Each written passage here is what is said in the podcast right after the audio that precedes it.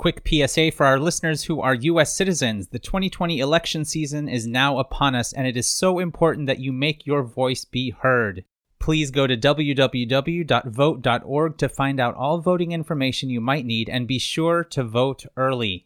Again, that website is www.vote.org. Plan your vote and enjoy the show. Computer, initialize Holosuite. Holosuite Media.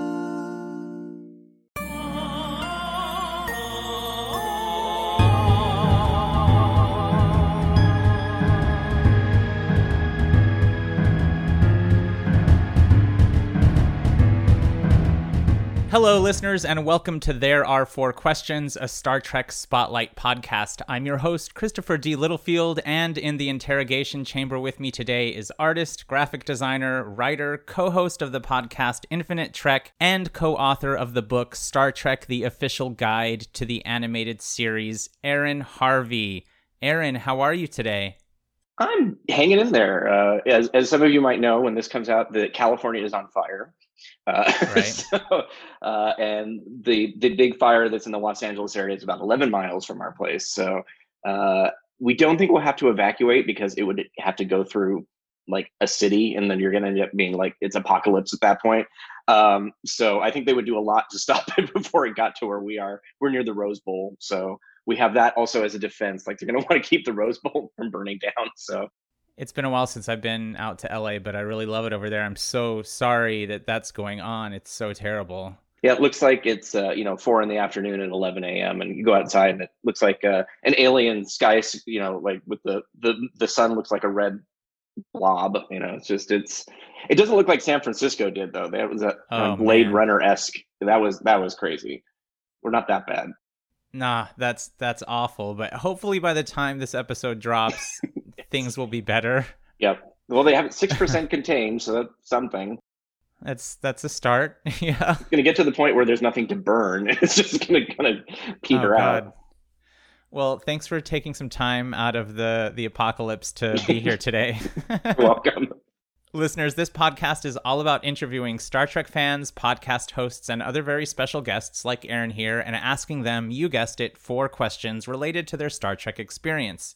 To join the conversation on Facebook, type the Nexus into the search field and join Holosuite Media's listeners group. Follow us on Twitter and Instagram at 4questionstrek, and that's the number 4 not spelled out. All right, Aaron, let's go ahead and get started. Now, keep in mind that as the interrogator, I reserve the right to ask any follow up questions in order to obtain the additional intelligence that I might need. Okay. You ready to go? I, I'm ready as I'll ever be. All right. Question one. So, you and I don't know each other terribly well, other than some interacting through mutual friends and other networks. Yep. So, let's start off with the basics. What is your Star Trek origin story, and why do you keep on trekking? Uh, let's see. I'm. I remember first watching Star Trek with my grandfather, uh, sitting on his lap, basically when I was like two or three, um, and that I remember one early conversation how he was really upset that the astrogator on the ship was basically a slide rule because he worked for Lockheed. He was an aircraft uh, vice president. He's like, we have computers on our planes now that do way more than this does. Like, why is it a slide rule? Um, which is funny because it's I I've inherited that. I'll do stuff like that. It doesn't mean that I don't enjoy the show, but I will be able to like what what no come on. Yeah. You know, like in discovery they could have sent a robot in instead of a human and they wouldn't get blown up uh, things like that mm-hmm. but uh, no so that was that was you know my first was tos and then very shortly the animated series came out and as a child i would be very confused as to i didn't understand programming or when things were on at that point so it was like why is this animated? Why is this the live action? Whatever it was i thought it would be it was the exact opposite so huh. i would always be kind of like disappointed that it was oh this is the cartoon version or whatever. So um, no but I, I i liked star trek and and then as the 70s went on of course i like every child in the mid 70s i was into star wars. But my grandparents didn't understand the difference between star wars and star trek so i kept getting um, you know Star Trek schematic books and all these things that were not Star Wars. And it was sort of like the universe is just like telling me Star Trek. You're interested in Star Trek. so I ended up with the uh, the Blueprint book, uh, and yeah. Um, at some point, the I don't have the original one, but I got another copy of it. The because uh, the the book with all the ships and like mid seventies. Oh, it's oh, the man, the non canon one that that people. Oh, Franz Joseph's book. Okay, I don't remember. Yeah. Anyway, so I had that. Um, and I have a lot of the stuff that I originally got. I'm surprised for like a, a six and a seven year old kid to not destroy everything. like I've got uh, poster books that are like almost in mint condition. I've got my first issue of Starlog magazine. Oh, so, cool. Yeah, so I, I, kept kept those things really well. Um, but no, Star Trek just became. It was just sort of like part of my life, and I think what was interesting is that growing up with a heart condition, I saw this future where the medical science was, you know, further advanced than ours. And so the the issue that I had wouldn't be a problem in the 21st or 24th century or 23rd century. Um, so that was, you know, kind of my my my dream would be like, oh, maybe we'll get to that future at some point. And knowing that real life science normally eclipses sci-fi, I'm like, okay, maybe we'll get there a lot quicker than than the 23rd century. And in some ways, we have some things. Um, right. But yeah, and and you know, going into high school when the next generation came out, uh, watching Picard get a get a heart transplant or an artificial heart, which I thought was weird at the time. I really was sure that he would have had some sort of genetically grown heart. I'm like, wait, what? You know? Right? Yeah, and, and like, I know that the Clone or the, the Clone Wars, there's Star Wars, uh, the um, the uh, uh, eugenics wars. Eugenics wars, yeah. Yeah, people didn't like messing with your genes and cloning and all that. But that's a, I think that you could separate cloning an organ for health reasons. And I right. could see him getting like the artificial heart on the space station or something because that's all they had as an emergency stopgap measure. Then as soon as he went back in, they would like, okay, now we're going to grow you a new heart and come back. Yeah, they grow. And... Crusher grew Worf a new spine. Right. Well, that was apparently like, you know, radical at that point, but yeah. But yeah, so that was uh, that was one of those things. Uh, going back to where my grandfather, you know, been questioning things like why why was this that, but still, I just the medical technology I think was really interesting, and um, I and of course I was a Starship guy because my grandfather. I grew up with aircraft stuff around me all the time, so mm. the the the having having that base of information and then seeing uh, the starships, I could see where things had analogs in the real world. And it was kind of interesting just to see how the people who designed these ships clearly were were also people who were in either the the military or the you know or interested in aviation. So there was a lot of it felt realistic in some ways. Where Star Wars just felt fanciful. It was like hot rods in space. But mm-hmm. Star Trek at least felt like okay, this this could happen. Yeah. So that's sort of you know that that was where I kind of came from as far as like the the whole background of it. And you kept watching throughout all the the subsequent spin-offs and series and films yeah. and all that. Um, it was funny because Deep Space Nine and I didn't connect right away at first. Um, we all sat down to watch it, uh, the the premiere, and we're just like waiting for the intro to pick up. It's like da da da da. Oh right. Da da da. Like okay, when's it going to take off? And it's just like it's like just kind of waltzing around, and like, and then the you're waiting. There's this if you were part of only knowing TNG, TAS, and uh, TOS, you're just waiting for a ship to go flying by, and when it doesn't happen, there's this weird like you're unfulfilled or like just it feels like you're about ready to sneeze and then don't. so it was this. Um, so it was there was a little bit odd in there, but I I actually I liked it right off the bat, and then um, I actually liked more of the early at the time the earlier seasons that were more kind of self-contained and and more like you know everybody rags on uh, move along home i thought the concept was right. interesting you know just the idea that there's a whole culture that just re- relates to people through games and just doesn't understand like why are you upset about this this is just and i feel like there'd be a lot more of those sort of interactions with aliens than we actually see hmm. so i thought that that was kind of cool um, but then it, it started getting to like, wait, there's a war. This isn't Star Trek. you know, because like I was a, of that age where it was just like I was twenty something, and you know, just just felt like I knew what Star Trek was, and that wasn't this. Um, but I didn't hate it. It was just it was it just didn't to- totally click with me. And then I moved to Los Angeles to go to college, and Voyager had just started. And I had a friend who was a, a production assistant at Paramount. And it was like the first, I, I was in the city where they were recording it. And, you know, when they, they do the time travel episode to 1996 and Right. they walk around wherever, all the places that I had been, you know, just so that felt pretty cool. And that's when I, I really, really started connecting with Star Trek when I was actually here and on, on the level of creator as opposed to fan. So that was where I started getting it was like, hey, I could do this. I remember writing, I sent this letter to him. I wrote to um, Eric Stillwell before I moved to, to Los Angeles and asked about the the rules for submitting a script and all that stuff. And then I had this idea, never heard back from him. So now that I actually know Eric and that we, you know, talk, and so I'm like, hey, look what I found in the garage the other day. He's like, oh, did I ever answer you? I'm like, nope. He goes, oh, I'm not going to get a very good Yelp review. So, like, but it was it was very it was funny um, because I was I was a creative writing major, so I kind of thought that I'd be writing scripts or something like that, and just it just didn't happen.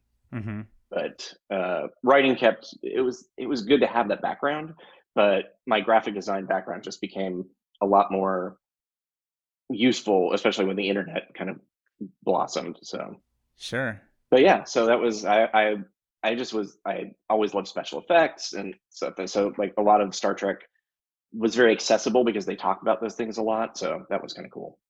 Yeah, I really find it fascinating in talking with Trek fans and people who, you know, Trek creatives who who have, you know, what they do and what they like and how that kind of starts merging with their their fandom and all of that. Mhm. It's it's so cool. Everyone has very uh different stories. And uh, you talked about writing, which brings us to question number two. You co wrote the book Star Trek The Official Guide to the Animated Series, which came out uh, last September, September 2019. Yep, just about just over a year ago. Yeah. How did that project come about, and how has that experience affected you since its release? That came about uh, with some with Rich Schepis, my co-author. Mhm. Uh, we were both at Trek Movie and kind of sending messages back and forth on Slack. And I would talk about, you know, like with the podcast that I had, Saturday Morning Trek, it was cool, but there was no way to really show visuals because it was an audio podcast. Actually, the last podcast I did was we did a whole video on the the Bonaventure. Um, but it was it was just sort of like, okay, um, I have all these contacts for the people that I've interviewed. It's like it'd be really cool to kind of put this together in some sort of format. And he had been looking for a, a writing project uh, that he could, you know, instead of just we're, you know, we were donating our time to Trek Movie, and I did some other things too for like Trek Core and a couple of, I think Trek Core. Um, so it was one of those uh, things that he just was like hoping that you know, hey, let's get paid for this. But which is hilarious because when you make get a book, I'm, I've had people like, "Wow, you, you're really set now." I'm like, you don't understand publishing because yeah. we it, even CBS is taking a loss on this thing. It's just like most of their Mm. books are are written off as sort of marketing budget because it's it's they don't make a ton of money on these things or any, depending. Right. Um, and because the animated series was such a niche thing, which it seems like it's less of a niche thing now, which is interesting. I would like to think that it's some small part that we've been, you know, part of that getting getting the the word out. Uh, that was the joke in our podcast. We'd end it like, yes, there is an animated series because when we first first started it, we put a poll out and asked people, you know, a couple questions about it, and somebody added a question saying, "There's an animated series?" Question mark. Really? Is there are people who just yeah, who who even in like 2014, I think something. Yeah, didn't know that uh, that there was an animated Star Trek wow. Okay. because it wasn't streaming. I don't think at the time. I bought or- the DVD set when it came out with the little Yeah. cool plastic white pod thing. I like that that cover or uh, container better than the the Blu-ray. Yeah. I, I keep that on my shelf, and it's just like Yeah, because it matches the the TOS sets too, sort of. yeah, and it's got that really cool like plastic delta that you can see Mhm. through. And but yeah, so we were like, okay, let's this will be fun. Let's let's uh, put together a proposal, and then we were trying to figure out like who do we we knew who, who needed to see it at CBS, but it was like how do we get it in front of that person where it's not just comes in the mail, sits on a desk, and is never seen. So I had done a couple comic book covers for uh, the uh, blue, uh, blue, red, blue lantern. That's great. The Green Lantern. I'm from a parallel universe. Green Lantern crossover with Star Trek, the Kelvin universe. Uh, and I did a cover for Discovery, but this would be before Discovery. Um, so it was just the the the Green Lantern cover. So I knew Mike Johnson, who was one of the writers, and we you know talked to him. We talked to a couple other people too. And it's like he said, "Oh wait, I talk to John Van Citters all the time. Let me just." He goes, "I want to see this book." I'm like, "Okay, cool." So we give we send the email, and we're like, "Okay, we'll hear about it in you know six months or whatever." Later that day, we got an email that was just like, "We love this idea. We want to shop it around." We're like, "What?" Wow. It was just like this never happens. We had a whole series of events that just don't happen in publishing. We're told, and from what I know, you know, other people. Um, so he's like, "We're going to shop it around." Uh, he's like, "It could take a week. It could take a month. It could take a year. It might never happen. Just want to let you know that you know we'll see if anybody's interested, but that might not not occur." So, um, you know, I set an alarm. This was in, I think, August. Uh, and so I set an alarm or a calendar reminder on my my uh, phone to remind me to check in in December with with you know where it's at. Uh, about a week later, we got an email saying there's a publisher who just happens to be looking for an animated series book. I'm like, what? Wow. It's just like we're we're just blown away by what was happening. We're just this is just just doesn't happen. And everybody was like, Totally. wait, what? Really? And I'm like, yeah. So um they were they were really interested in it and they CBS did the negotiations and then it sat with contracts for a really long time but the date that they wanted it published didn't change so our time was shortened and they didn't want us to work on it until it was actually signed Oh because my God. it wasn't signed then so i looking back i think we should have started on it anyway but our time get, kept getting more and more compressed and in yeah it was it was interesting and then as we started the project the publishing company was sold in the middle of when this all oh happened Oh my god. yeah. Wow. So we lost our our fantastic editor, got a different editor. Um, the the project was just you you you never knew like did the new owners want to change it? You know they were like then they paused us again. We're like okay we can't keep stopping because we're not going to make this deadline. And we were really way down to the like wire when we finally got it out there. How how far out were you from from the release date? uh this was oh from the release date that was like january of 2019 okay. And um, it was due in April. Wow. So Okay. I mean, I, I think January is when we started. The end of January is, and then yeah, in April. So that's that's the time that we had. Luckily, we had been doing interviews, so we had all that information, um, and I had all the stuff for my podcast. So Mhm. I kind of we knew what we wanted to do, and thankfully, the that was the other thing. I had to do the design, so we that's how Rich and I kind of basically split it up. He took care of the writing. I mean, I had input and and we reviewed it and everything, um, and I did the design. And in fact, I got to the point where I actually got my friend to help do the mechanical layout part of it because there was just not enough time for me to design it and lay it out and get it ready for print. And yeah. um, so there's three of us working on it at the end. Um, but uh, yeah, so we were, you know, we were really lucky when we we did the the pitch that they liked the design so much that it really didn't change that much. That's awesome. Especially since it's official, you know. Usually, there's Right. tons and tons. Yes. Of this this is this doesn't look quite like how we want Star Trek branded, and it's like, I think that's the one good thing being a graphic designer and marketing that I already knew sort of that stuff. So when I went into it, I didn't like try to do something wacky. I just did, you know, what fit with Right. the animated series. This and looks like Star knowing Trek, yeah. CBS branding. Yeah. mhm. Um, so we didn't have to do a lot except for changing. There was a thing where to internationalize the book, to change it into like German or whatever, it had to be white text on pure black or black on white. That was the only thing you could do. And we had things where we had different colored text for headers and stuff. And it looked really cool. So we had to come up with these really interesting ways of, of doing text that didn't that like had a color background or or not a color background but like something near it that was color or whatever so we ended up making these bullet points out of deltas that we drew that are pointy. They're so they don't look exactly like the Star Trek delta. They look more like the ones that they wear on their shirts. So we worked. With, I worked with John Cooley uh, just to kind of like because he does badges and stuff like that. I'm like, okay, if, if the TAS badges were not really a cartoon version of the ones that you see on TOS, but their own versions, what do you think of that? So we kind of did that. So it's. Uh, I'm hoping one day we actually get to turn those into like um, you know fan set pins or something totally. like that. That would be fun. Oh yeah. Um, but they're in the book, so you can see the the, the pointy delta in in in the book. Um, that's what we call the pointy delta. um, but yeah, so we we were able to do that, and I think the one thing I would change if I went back, though, I would make things. Well, I, for this book, I wouldn't. But if I was going to do another book, I'd make things more um, standardized. Each section is roughly laid out correct, the same, but there's a lot of uh, customization just because we had fun with it. Like the the chapter with more tribbles, more troubles. One page has a tribble, and then the next page has like three. And so as you go through, there more and more tribbles end up on the page. Nice, um, which is really fun. Uh, and some of the things we have like cutouts where the characters are kind of going through the page to the other page. You know, so there it's neat, but it also is a pain to to actually then put into the mechanical layout of the book.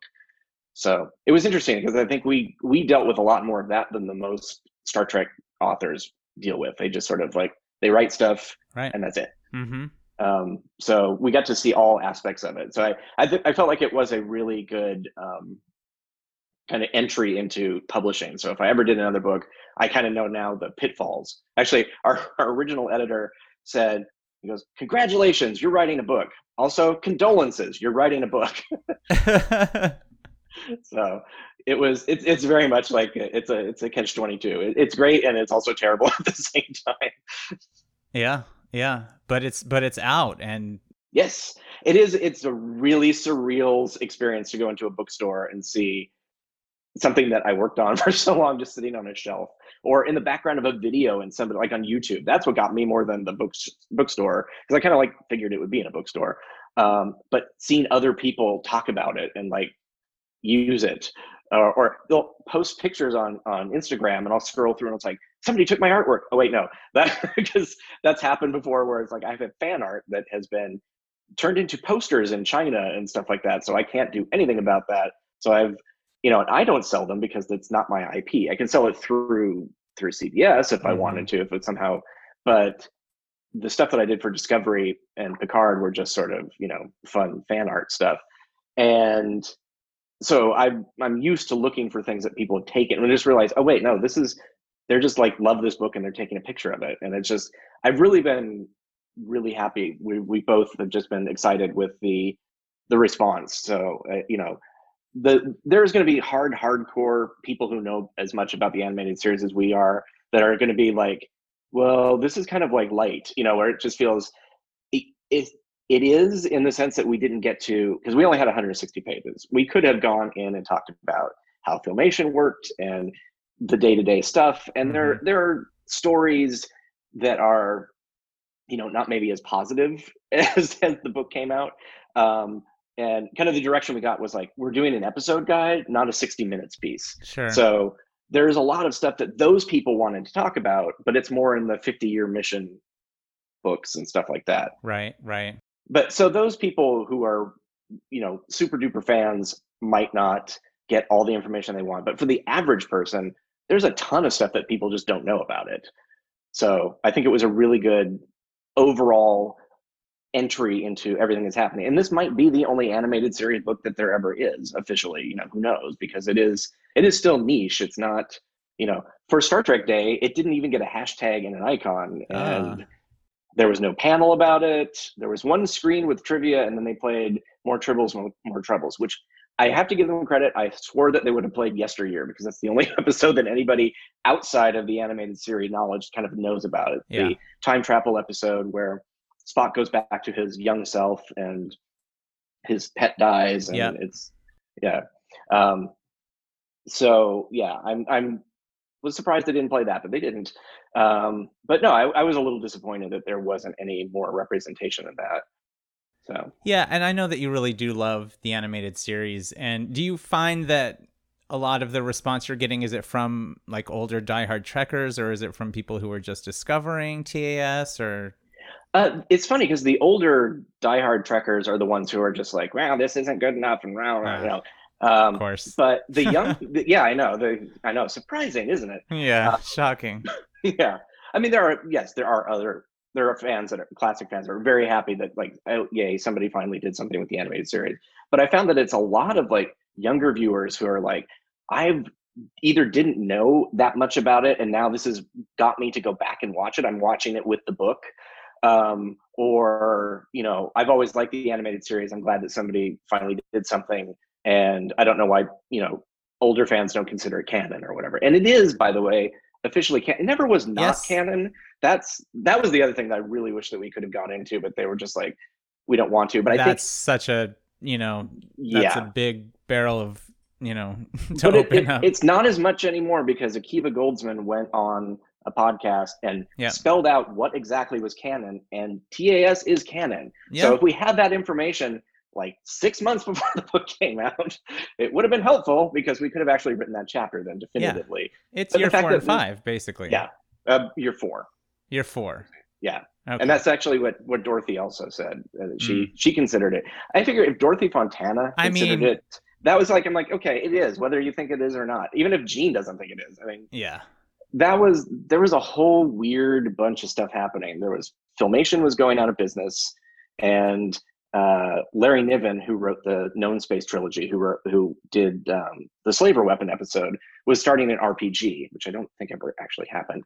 Um, so they Paramount was like, you know, it's not that you can't use the animated series stuff, but we'd appreciate if you didn't because that would just keep us out of having to go to court to even though we'd win, it's just a pain in the butt. So, mm-hmm. which you know, I can see that. Um, and, but at the same time, Gene Roddenberry's uh, lawyer was kind of you know, telling him he wouldn't be taken seriously if he was connected with a cartoon. And so I think there's all these little, little micro forces, but none of them mm. ever decanonized it. Right. It just, you know, Gene said that he would prefer not to ever see animated series stuff in the encyclopedia. So I think that kind of magnified and turned in the fandom into it's not canon. Well, and also the the just the amount of canon was significantly smaller at the time that it came out. I mean, there was True. only the three seasons of TOS mm-hmm. when it when it when it started. So yeah, and even when Next Gen came out, there still wasn't a whole whole lot. Well, yeah, this was this was 91 i think when all this happened so there wasn't even a full oh, tng yeah. series right so you know and now we're getting all this shout outs to the animated series with yeah. current trek which is so cool yes it started with Discovery. It continued in um, Picard. Mm-hmm. They actually had a Kzinti re- reference, which is cool. Like they actually asked Larry Niven if it was okay. Nice. So that was nice. And we've got the you know lots of we have more Caitian representation starting oh, with, yeah. with the Kelvin verse. You know. Oh yeah, true, and the Kelvin universe, and mm-hmm. then and if you watch the 2009 uh, movie, that's yesteryear parts of it in there, just like the the Vulcan kids beating them up and, oh, yeah. and all that. So it's very much uh, kind of echoes that. Um, but yeah, and then Lower Decks is just oh, kind of God. all out, just you know, which is great. Mm-hmm. Uh, the next episode, which uh, depending on when you watch it, uh, is going to have an Edosian. So okay. that's L- Lieutenant Arex, the three armed, three legged. Uh, okay. Okay. Cool. Yeah. Cool. So that's, you know, we saw Vendorian, who's the, the shapeshifter, who looked really awesome. It's like, I want to see that character, that that species back in, in lower decks at some that point. was really cool. Yeah. Yeah. Uh, we have Mariner referencing a Phylosian. It's like, she, I'm sure she's a really nice plant person. yeah.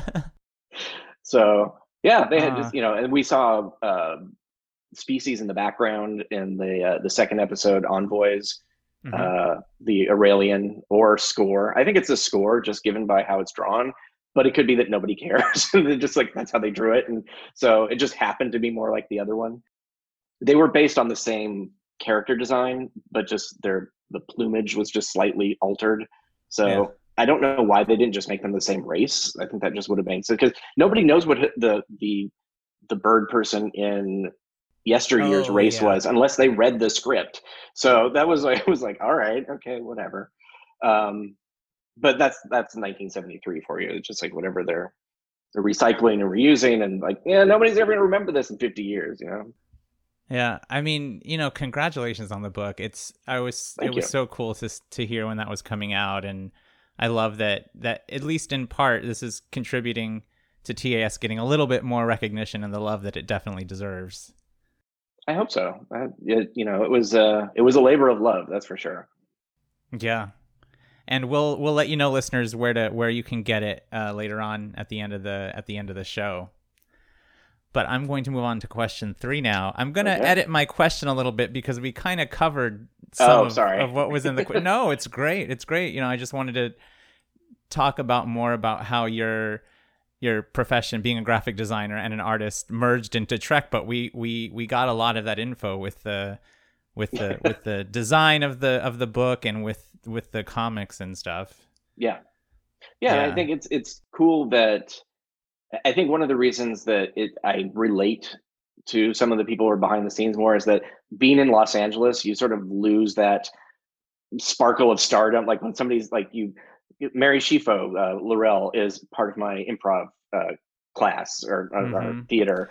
Well, that that was actually part of question three about Oh, talking okay. about you know I wanted to know about getting into to being an improv actor too, And that it- actually is related to Star Trek, believe it or not. Okay, well then I'm I'm I'm I'm going to re, re retain question three, which is okay.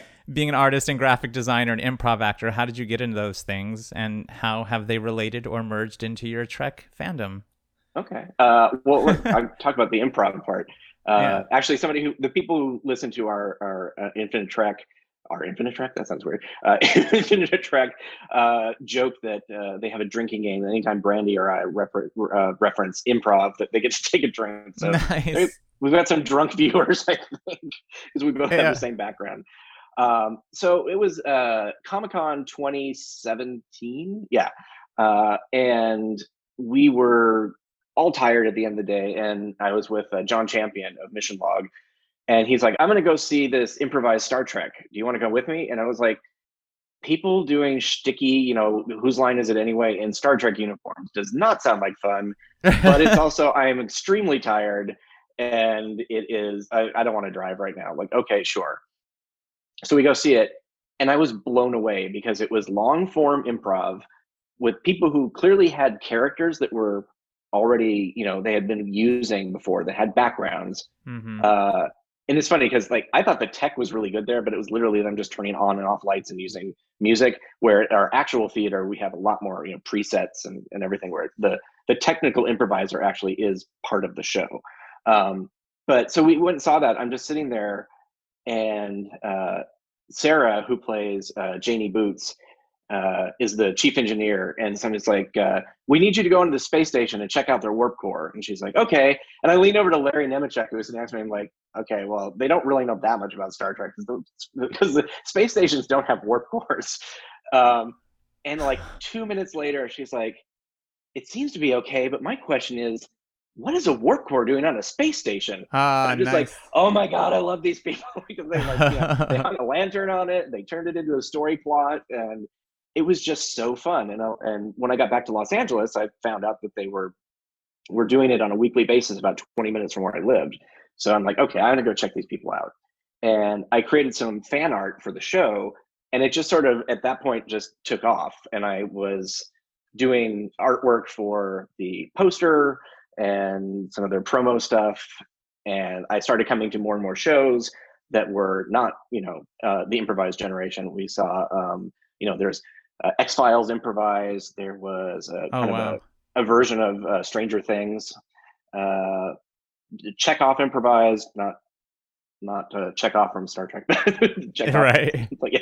Um, Shakespeare improvised, which is crazy. I'm, I'm like, I don't know if I would ever get to the point where I could do that, but um, so just I just saw the whole breadth of the shows, and somebody was just like, "Well, you know, how many classes have you taken?" I'm like, "I haven't taken any classes." And I'm like, "You, you should go take classes." I'm like, "Ah," and part of it is I was terrified of being in talking in front of people or being in front of people, so I kind of thought, you know, I'm going to force myself to do this because uh, I kind of promised myself after I had my heart transplant that I would push, you know, things that scared me, I would try and push through because somebody essentially gave up their life, not on purpose, but they, you know, and I'm, you know, I want to honor this person by at least trying to live my life as much as I can.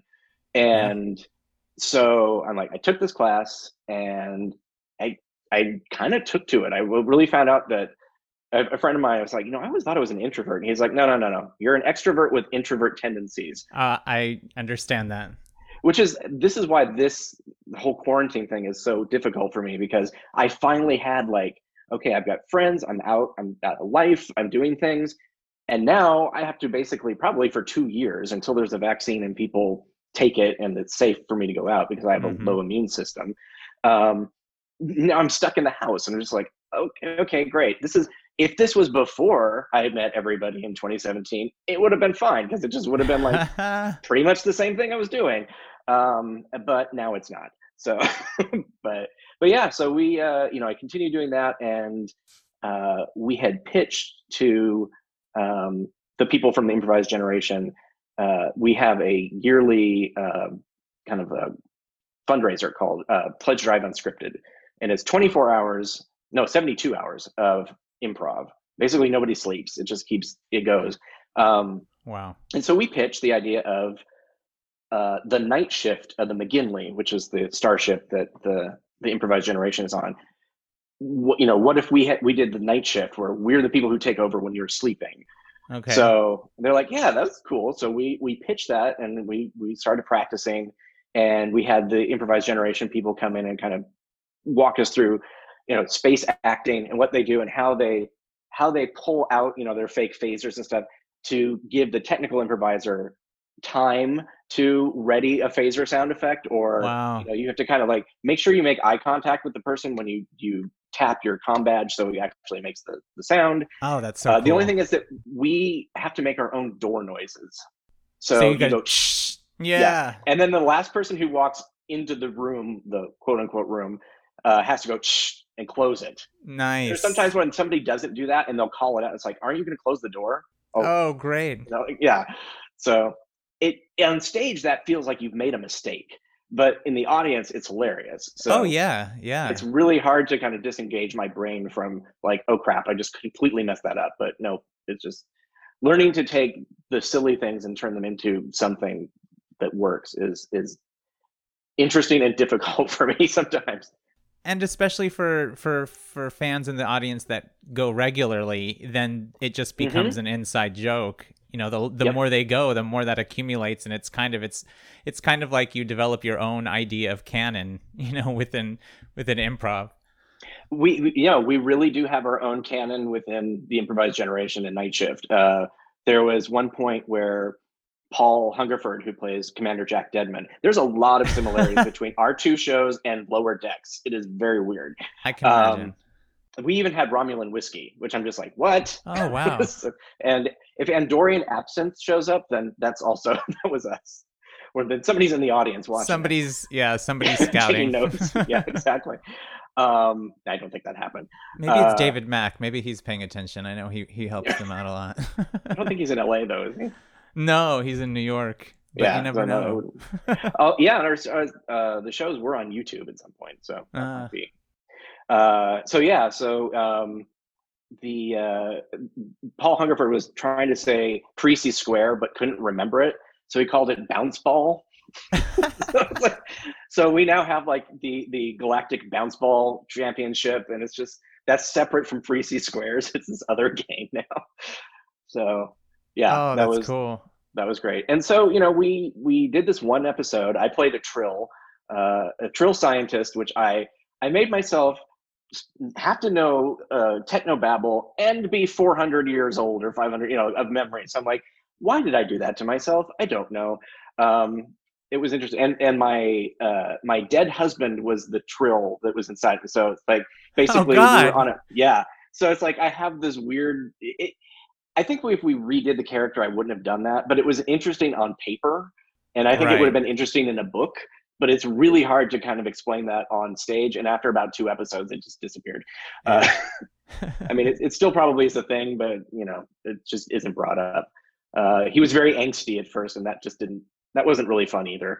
Because um, we tried to. the idea was to make the show as realistic as possible but still be you know comedic and Right. you know improv basically. So it's hmm and we had the same uh, kind of conversation that they had in the last episode of Lower Decks, where it's like these people all have a specific, a, certain level of competency and goodness to them because they wouldn't have got to this position. And we want the show to be realistic, where if you got like we have really big Star Trek audience fan members, we got we have Mary Chieffo sometimes, and you know Mhm. watching us, real Star Trek people, writers from Star Trek have come and watched it. Um, that you want the characters to feel like they could be real. Like if you put these into a serious version of, you know, just like Lower Decks, if you saw those characters come aboard the Enterprise and not doing their, you know, goofy, sticky stuff, they Mhm. would still be you're like, oh, you could totally see them as as characters. Right. So, and yeah, so we did that, and then we ended up raising the most money uh for the groups in uh, the pledge drive. So that won us a month run, and then after that, we ended up getting a couple more because they needed to fill space. So we basically had, I think, eight episodes. So we had a season, kind of for a short season, but yeah. So, and I, I don't know what would have happened this year if we were able to have continued it, but it, we may do something uh, online. Uh, Yeah. it might be like we're thinking of maybe an RPG, like doing it as more of a you know uh, a game, uh, kind of the D and D sort of thing. Yeah, or like a what about a Zoom improv situation? Yeah, there's a there's yeah that's that's being considered. There's uh, I think a lot of people are still figuring all that out. So we kind of we're not going to jump into it right away. We did have an idea. We are going to do like personal logs where everybody recorded a log and then we just sort of stitched it together in Mm, where it made the narrative. We we get asked for one, you know, like what's something that you can't live without, and somebody would you know we pick that thing and then each person would each record. person. Yeah, Yeah. so we started to do that, but we did it too close to the beginning of the pandemic when it was just no one wanted to do it. it was just like Right. nope. So uh, we Yeah. may revisit that though. But it was just like like I think now that everybody's kind of settled into whatever this life that we're in now is, so I think now is the time to kind of revisit that and go back to it Definitely. so that's how Star Trek and and my improv, you know, came together. The first show I actually did was improvised disaster movie, which my friend uh, Val and I put together. It was a 1970s disaster movie.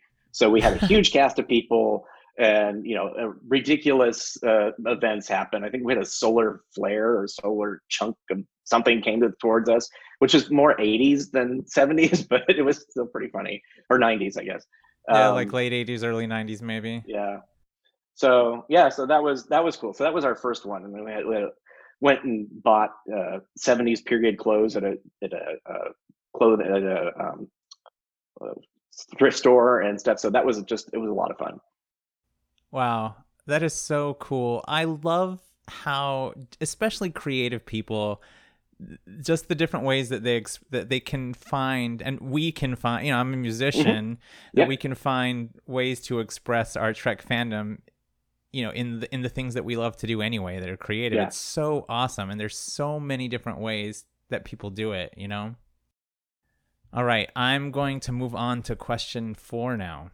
okay One thing that I really love about the Trek fandom is that we all find ways of dealing with a lot of real life stuff through our love of Trek. And you've mentioned before that you've undergone some major health complications. Can you tell me a little bit more about that? And how how was that how did that affect your your your Trek fandom and what would your message be to other young Trek fans who also might be going through similar situations? uh sure. Um i was born with four chambers instead of or two chambers in my heart instead of four um and a leaky valve and a bunch of other stuff. And so it was i grew up with the kind of the doctor saying every year that this might be the last year that i'm alive. So i kept constantly having the the the the specter of death but then beating it. So in some weird way i felt invincible at sometimes it was just it was very confusing um and when i was about 10 i had an experimental surgery they flew me to um uh, the Mayo Clinic in Minnesota, where I ended up living actually at one point. Um, and it was it's something that is now completely normal. It's like if if you were born with the same issue I had, you have a surgery really soon after you're born, and you'll probably never know that you had a heart problem. But that actually came about from what they learned about from my surgery and a bunch of other surgeries. So it's kind of interesting that I'm part of that that past. They uh, I just learned recently that when I had my surgery, it was I think uh, something like 20 kids at one time. They just did them well, like one after the other because they wanted the, the because there were only a few doctors that knew how to do it and they wanted this controlled thing. And in the end, I was the only one who survived. Holy shit. Yeah. I'm just like, wait, what? Uh, my mom's like, yeah, we never told you that growing up. I'm like, I'm, I'm glad, I guess. We'll save that for another day. Yeah. Um, and my parents, you know, they're in the, all the parents are in one room and everybody, you know, and I'm just like, that's a bad idea. That is. And so, whoa. Yeah. My parents at one point were just like, we just had to leave because we were the only one who didn't have a child who had passed away and the other families were not you know they it was they're very resentful which i can totally understand Yeah. um so they left and then they they had to call them back to the hospital because apparently i ended up like my stitches opened up and i was bleeding or something i don't remember any of this um because i was so totally knocked out about everything um so they came back and but it, it was fine and then you know there was there was recovery and then uh about a year later i had to have a pacemaker put in so there was still it was better but it still wasn't great um so I, I still had a lot of restrictions on. You know, I couldn't do what regular kids did. And, you know, I, riding a bike was something I could finally do. And there's there's limited things, but I always had headaches and just blood pressure issues and stuff like that. Salt, I could have like no salt because I retain water. And growing up trying to eat food without salt is really difficult. like not light salt, but just like almost no salt. Um, so yeah, that was that was challenging and it kind of settled in like when i got to los angeles and my once i went through puberty and kind of like settled into my 20s things started getting better which is like you know i kind of thought that that would be it that you know then this will just be you know i can't do everything but i can do most things and i'll just that'll be what my life is. And uh, in 2012 uh, they basically said that my heart was very very enlarged and that it was causing secondary issues with like my liver or my kidney um, and that they wanted to do a transplant before it became a multi-organ transplant or if it like if the heart was failing then other things would start failing and it would just be you know and was like well do i have to have this you know what it is it's just that i just won't have a great life or you know they're like well you could live for you know till you're 90 years old like with this but we don't know um, and so I don't really know uh, what convinced me to say yes. I I still think back and I'm like, what? It's a blur. Some of it. It was just. I think my mom always joked about how she uh, she did not remember the pain of pregnancy, or she never would have had another kid. so I think that it must have been something like that, where my brain is just like, nope, I'm just not going to remember any of this. Um, so they put me on the heart transplant list, and they said it would be, you know, probably two years before they found a heart that was a good match because that's how long it normally was taking. Like the book, it happened really quickly. so I went on the the list in May, and we were like, okay, at Christmas time when we have a break, we're going to sit down and plan. Uh, you know, here's all my passwords if something happens. If I, you know, what are we going to do with the business? Because at this point, I'd already had my own graphic design business. So we're going to just lay out the plan for what's going to happen once I go into the hospital. Two days before Thanksgiving, I get a phone call. We have a heart for you. I'm like, uh, I'm not ready. And they're like, uh, that doesn't matter. yeah, it's like it's on I ice. Knew. I mean, the thing is, they call you. It was in it was in the heart in a box. It was like yeah. I actually knew from Grey's Anatomy, which is funny. and they're like, "How do you know about that?" And I'm like, "Grey's Anatomy." And they're like, "Really?" I'm like, "Yeah." They they actually did their research on that show. None of that could happen all at one hospital, but all of the individual things kind of have happened somewhere. Um, even that 3D heart that they had in one episode is a Israeli technology that as a hologram of the heart. It's very cool. That's amazing. It's it's a hologram inside of like a um, kind of a concave um, dome, so it's not really completely all around, but you can still rotate it. And it's oh, cool. that's so cool! Like Neelix's yeah. lungs. yeah, exactly. Except these you can't put in anything; it's just right. for viewing. Um, but yeah, so I was like, okay. Um, so they, and this call, these calls almost always come in the middle of the night or early morning because most often it's traffic accidents or something Right. that has happened that you know. So found out that the heart was coming from Arizona, where my mother actually was. So she was on a plane parallel to where the heart was coming out to see me. Um, and they did the transplant and it seemed to be going well. I, I was I had a few more delays than normal. I ended up having a, uh, a infection in my lung, which I'm taking medicine for for the rest of my life. It was just Mhm. they think it was when I lived in Washington State and I was out hiking that I probably got some sort of spore in my Oh. lung and that my regular you know immune system was taking care of it. But as soon as That my immune in system Washington a lot. yeah.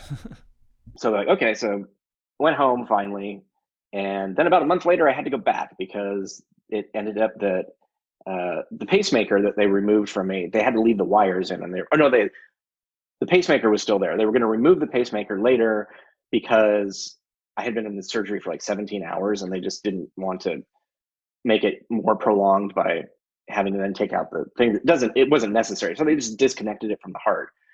Um, but the leads that were just sort of floating there ended up getting infected.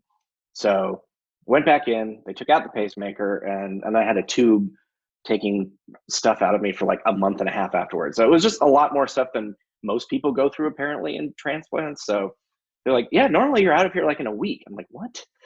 to me, that still sounds like impossibly. Well, it's really weird because the next day, like this is the day after my transplant, I'm totally groggy. You know, you're just you're not. It, it's really hard to explain what it feels like. Then they come in and tell you, we need you to walk. I'm like, what? Yeah, you need to like keep moving, and we're going to get you to walk around the, the a loop around the the, the ICU. Like you are insane. I've just had my my chest cracked open, my heart taken out, another one put in, and you want me to get up and exercise? And they're like, no, yeah, we need you to do that. So it was probably one of the hardest things I've ever done. But if I hadn't done that, I wouldn't have recovered as quickly. And I think I did recover a lot quicker once I got home because before I got there, I was I wasn't hospitalized. I was you know at home. I was gardening. Like I think I walked three miles the day before I had my transplant. Hmm. So by continuing to do that stuff, they said that I put myself in a better position to recover. So sure.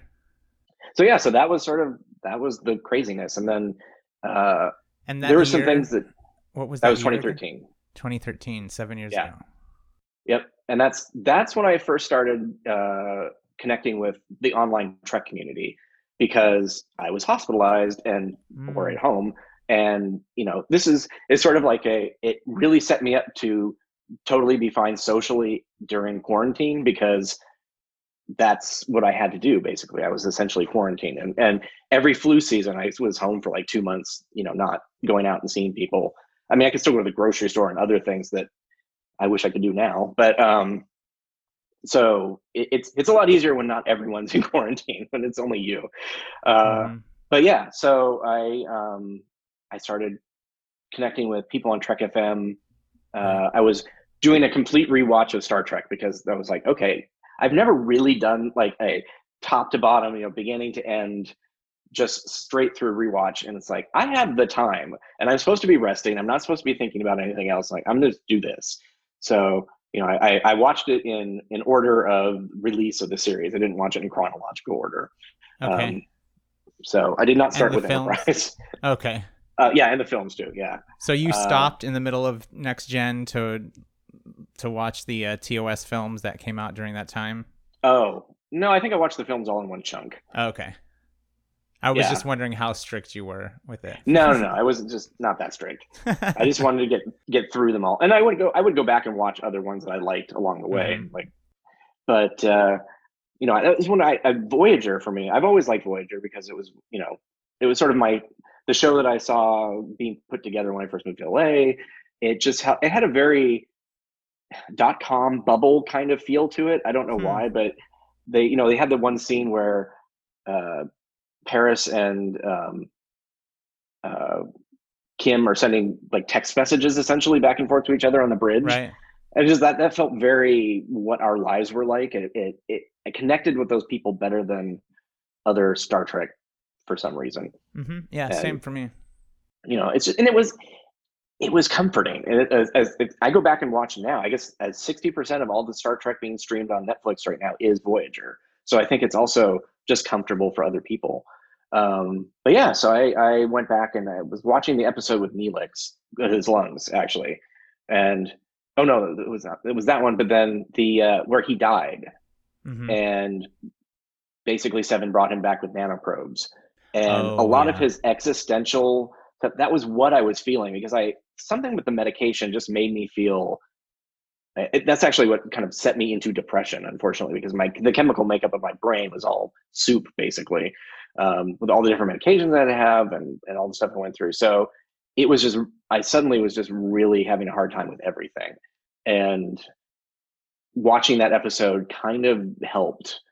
And that's that's when i first wrote into uh, Shar and Tristan on To the Journey, uh, and that's kind of what started my whole start my connection with uh, podcasting, mm-hmm. and which eventually led to me and Darren Moser creating uh, Saturday Morning Trek. Wow. So, but yeah, so it, Star Trek has always been kind of important to me in that sense. And it's never the episodes that people are like, "Oh, you must like Inner Light" or something. No, right. I, I, it's Picard living in like a suburb of Arizona for a, you know a lifetime. Like it's so boring. I don't know. I just I never. I like this Twilight Zone kind of idea of like you've lived an entire lifetime in you know 20 minutes. Oh yeah. But the actual content of that life is not terribly interesting to me. Mm-hmm. So, but I like the concept. Uh, yeah. So I've I've always been the person who is like uh, great you love that episode that's fine i like this one. I try not to make fun of people for liking any specific episode. Right. I i have a lot of similar similar experiences with some episodes that i like too. I think one of my favorite um, ones is with the doctor with real life where he creates a family. Right. I just like the beginning feels so much like growing pains or something like that. Even the the mom sort of looks like joanna kerns she's got that sort of oh, yeah, sitcom yeah. I'm just like, oh, this is just a it's a sitcom with a doctor. B'Elanna freezing the program is like, this is gonna give me a cavity. they're they're too perfect. Yeah. So yeah, no, so that that's I that's kind of my connection with that. So I would say for people who are going through this, you know, reach out to the Star Trek community because everybody there, you know, for as much as you hear about the the fandom menace and the the crappy people who are, you know, that is a tiny, tiny portion. And if you ignore them, they don't matter then. So like there are so many great people out there. And if they're podcasters or even creators, it's so different than like anything else. I never would feel like I could just talk to somebody who's made a, you know, motion picture or something, you know, like I can't message Tom Cruise or something like that. Um, not that I want to, but um, you know, but you can talk to all these, you know, these actors and and directors and everybody who's on social media, and they're really open with their, you know, their thoughts and their time, as long as you don't abuse it, obviously. but but yeah, so they're, I would say, you know, and just reach out to the the Star Trek community and kind of tell them what you're going through, and I think that they'll you'll find somebody who is either done, gone through the exact same thing and might have some advice or just you know somebody to listen to you know somebody or somebody who will listen to you. So yeah. Right. And they'll they'll suggest an episode that will go with whatever you're what is happening. You will you'll find something that you can kind of ah oh, okay i see that. Mm-hmm. Yeah i i think that's great aaron. I i have met so many people and we've seen documentaries with people who have had medical issues or issues, yeah. all sorts of issues. I mean, yeah. Obviously on my show, since I'm gay, there's been a lot. We've been trending As a lot towards, yeah, we've been trending a lot towards the LGBTQ plus side of things, mm-hmm. which is which is totally fine with me. But I think that there's this, you know, the philosophy of Trek. We identify so much with it when we're going through stuff that doesn't make right. us feel great. And yeah. so, you know, the best way to kind of work with that philosophy is to bring it into real life and that's mm-hmm. part of that's part of how we're going to get there too you know yeah and yeah there's going to be people that are haters and going to be shaking their fists and the canonistas and this isn't my star trek yeah. and all that kind of stuff but it's like you know infinite diversity and infinite combinations leaves room for them too. So it's it's a it's a it's a microcosm of the real world anyway, in which we're gonna encounter Yep. jerks Yep. everywhere. So you know, as, As long as Deanna we're- Troi said, "You're both are just jerks." right? Yeah, Yeah, yeah, totally. I think also with infinite diversity, infinite combinations doesn't mean that you also allow, you know, um, you know, the something super negative. I mean, there's you, you can't be tolerant of intolerance. So there's there's a, a level of that. But yeah, no, definitely. There's it. I like the fandom because there is room for everybody. There are the people who they enjoy finding the the thing that's wrong with canon and why you know because that's i mean it's the same way i enjoy spaceships and and like the little minutia of like oh, i don't think the starship should be you know it should be this warp sound or like in the, the last episode of, of lower decks where they're all doing different warp sounds um you know, no no no it should be a little bit higher and so so those sort of things are pe- things that people notice and if that's Right. what brings them joy great you know oh yeah, I really like making sure that things are, you know, I like canon as well. Um, but I also love the Bonaventure in the animated series, which is a ship that does not fit into canon at all anymore. right. um, so we sort of, you know, we retconned it, and the people who are writing books have put it in there have like, it's the first ship with modern warp drive as opposed to the first ship with warp drive at all. And, you know, there's just, there's, eh, whatever, you know, it, it doesn't exactly fit, but you can, I kind of feel like each time you're watching an episode, it could just be a slightly different variant on whatever main timeline you're watching anyway.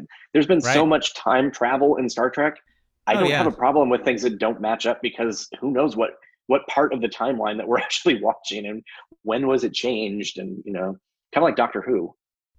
or real life, well, true. Yeah. Yeah. You know, who knows what history really is like. the multiverse. Yeah. Oh yeah.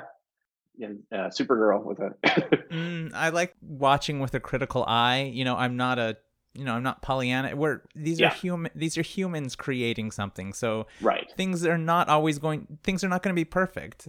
Yeah. I mean, there are some episodes that are not great.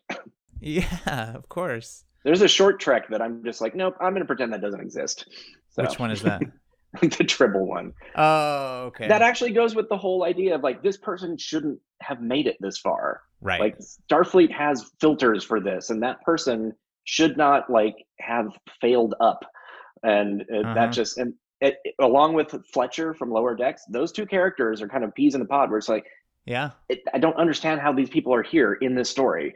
You know, Mm-hmm. There's difference when you have like an evil admiral because at least he's competent. You know, he's got to. These people are just dumb, and it's like Right. that shouldn't have happened. So, Oh, well. Mhm.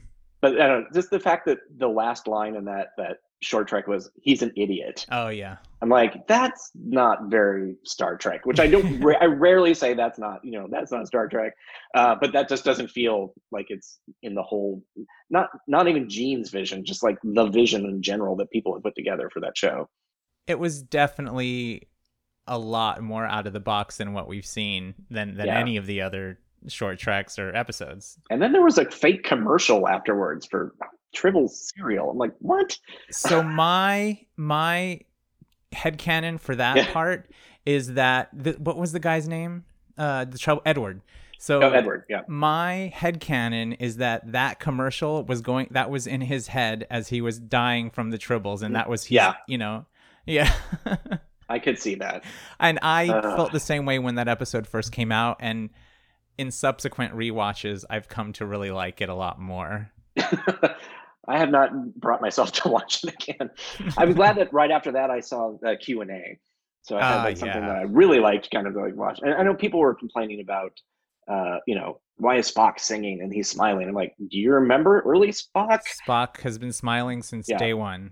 He's also a half kid, you know, or half kid, Yeah. half human. He's half going human, back to when he was a kid. Yeah, It So- reinforces his entire journey when we see moments like that. Yep. And adds depth to it and, and, and makes him more believable. I just love that he knows those lyrics. That's Yeah. great. Uh, so yeah, so I, I there's there's room for everybody, and if you're having you know even if you're having a bad day, just go on and find somebody who will lift your spirits. Like watch watch a Jessie Gender video or you know, check out Steve Shives or any anybody like that. I'm just plugging all sorts of people's podcasts. But, um, you know, check out Infinite Trek Saturdays at Yeah. 11 a.m. on Outpost 13. No, uh, uh, there's just it, there's so many people out there that will will help you and just make you feel, you know, wanted basically, oh yeah. and part of the group. All right, Aaron. Uh, you seem to be just a little bit disoriented right now. So I know that that you may think that there are four questions here, but there are actually five questions. Oh no. Are you ready to proceed? Uh, do I have a choice? No. Okay, well then, then let, let's let's go. All right. Question number five. The network has greenlit a brand new Trek series, and you are going to be the lead designer. What does that show look like? What's the aesthetic? What's it about? It. This is funny because I've actually thought about this. Uh, I knew you. I thought you might have. it's something my roommate and I have talked about. It would be uh, Star Trek Dyson Sphere. It would be Ooh. spending like a, a you know mini series maybe worth of stuff. It could I wouldn't see it going seven years, but you know maybe like a ten episode arc inside the Dyson Sphere. Somehow the sun has been stabilized, uh, and just experiencing like all these different cultures of going through the through the entire Sphere because it's gigantic Mhm. you know and so it's, it's basically the united federation of planets inside of a big ball you know just all these different groups and and trying to bring those people all together and explain what's happened and you know trying to make sure that they're safe and all that so it's it's just i think that would be really interesting so you get to see a lot more you know less less starship stuff but more stuff on the ground. You get i would feel it's kind of like jericho in some ways i think just mm. the the band of people going from place to place. So yeah i would i and i think visually i think you could just do a whole lot with just the idea of this just arcing you know skyline and, and looking up and seeing the you know i don't know how far it would be but if, if you actually see the city above you you know even when you're looking so Oh, that's cool. I'd love that. and you could have a you know a station outside of it obviously because the door would still be able to it would be open and not trap you inside you know unless maybe there's a time when that happens you know it depends on how the story goes but maybe halfway through they lose contact with the outside because the door shuts again or maybe the aliens that created it came back Oh you know? yeah. i think there's there's a lot of options that you could you could really bring into there i think that would be a lot of fun I'm excited about this. it's it's different. I think it's it feels very Star Trek, but it's also I think it it sets sets itself apart from all the other series because it's it's almost it's based on the land in space. It's just, just mm-hmm. you know, and I just I, I love the idea of them encountering all these different cultures, and you know going it's it's almost like a throwback to some of those 70s uh, sci-fi shows like uh, Logan's Run uh, Mhm. Planet of the Apes, the, the TV series, not the movies, where they would go from place to place, and every week there'd be a different, you know. So you could make it episodic and still have all these different cultures and and different Oh, that's really stories. cool. So I It's I- like an yeah. maybe I should just redact this. And we should just I was gonna say like you don't want to give away your good stuff. This could this could be a really good thing. Yeah. I might write this as a story though. Um, no, but that was that's sort of my concept. I think that would be that would be pretty cool. I love it. and of course there's always the idea of doing a time travel show which you know people and i think that that's kind of like a default one that if i just make there's a sort of it's like star uh star trek time tracks or something like that Right. time trek there you go Time trek. Hmm. Yeah. of star trek it's time trek Oh yeah. And we've got the temporal prime directive that we're Yeah. dealing with the whole time. and you could uh, run into all the different all the different series that way you could go into you know have uh, somebody shows up in archer's time we could go back to the eugenics wars so we've got you know different you could go back all the way to the you know stone age whatever but Yeah. so that's another option Oh, that's cool. Oh, I want those shows. I want them both. well, Aaron, it's been so great getting to know you better today, and thank you again you. for joining me. thank you for having me it was a lot of fun Oh, it was so much fun, and uh, I just I just love your stories, and I I think that what you're doing is really awesome, and uh, congratulations again on the book, and Thank tell you. us everything else that you do and where to find you. Okay. Um, you can find me every week on uh, Infinite Trek, which is on on Twitch, which is twitch.com slash outpost 13 or no, sorry, twitch.tv slash outpost 13.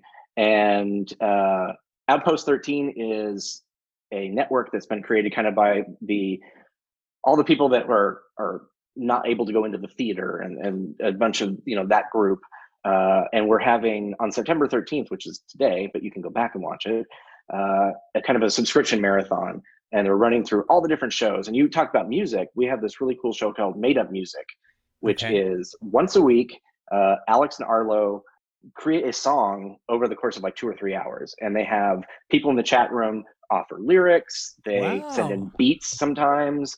They you know oh they say give us a number between 1 and 13 and they'll put that number into the moog synthesizer and that's what the the oh, beginning cool. tone is or something like that. Yeah. So we have these and and a lot of times i create artwork along with it so i create the track art based on what you know how it it hits me and what I, I kind of create a story in my head or whatever and i like it because it's you know it's not a client telling me what to do and do whatever yeah. i want and i try and keep it to the same length that they take to do the music so I don't have to overthink the design either. Right. Yeah. You just got to do it. yeah. So you can find find me there. Uh, if you want to find me on Twitter or Instagram, it's at Geek Filter. Eventually, you know, maybe Night Shift will come back or Improvised Generation, something like that. So keep your keep your eyes peeled.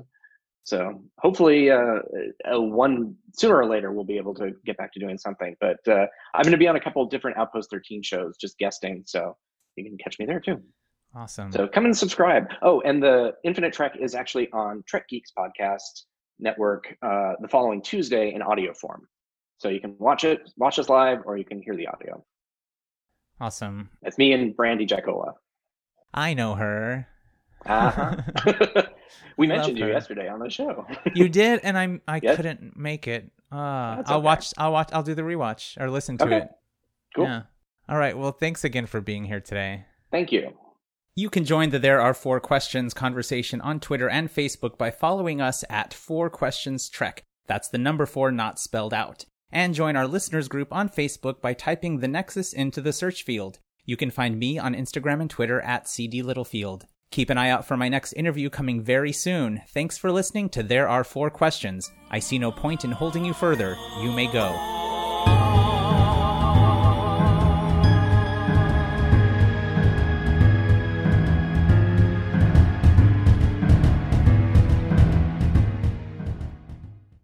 This show is brought to you by Holosuite Media.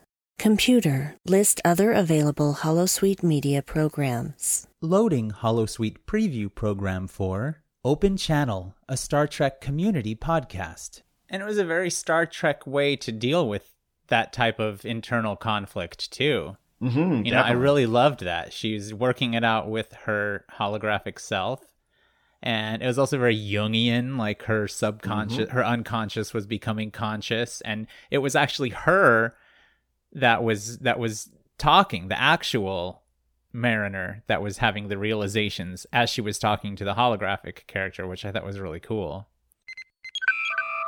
Loading holosuite preview program for the janeway a star trek voyager podcast before that timepiece stopped working. Mm-hmm. That really because ugly, he saw it in the shop window. That really ugly timepiece. When I first watched it, I thought, okay, yes, this is a clock that maybe somebody puts on their desk or mm-hmm. on a wall somewhere. But later we see somebody pull the same thing out of their pocket. Do they not have watches? yeah. Oh, it's like one of those like huge clunky mobile phones that all they ever did was like call people. It's like, nope, this is just a big clock for my pocket. It's something that Flavor Flav should be wearing around his neck. It's that big and obnoxious. Is that a clock in your pocket, or are you just happy to see me? oh no, no, it's it's just a clock. It's most definitely a clock. Loading Holosuite preview program for What the Future Holds, a Star Trek Discovery podcast.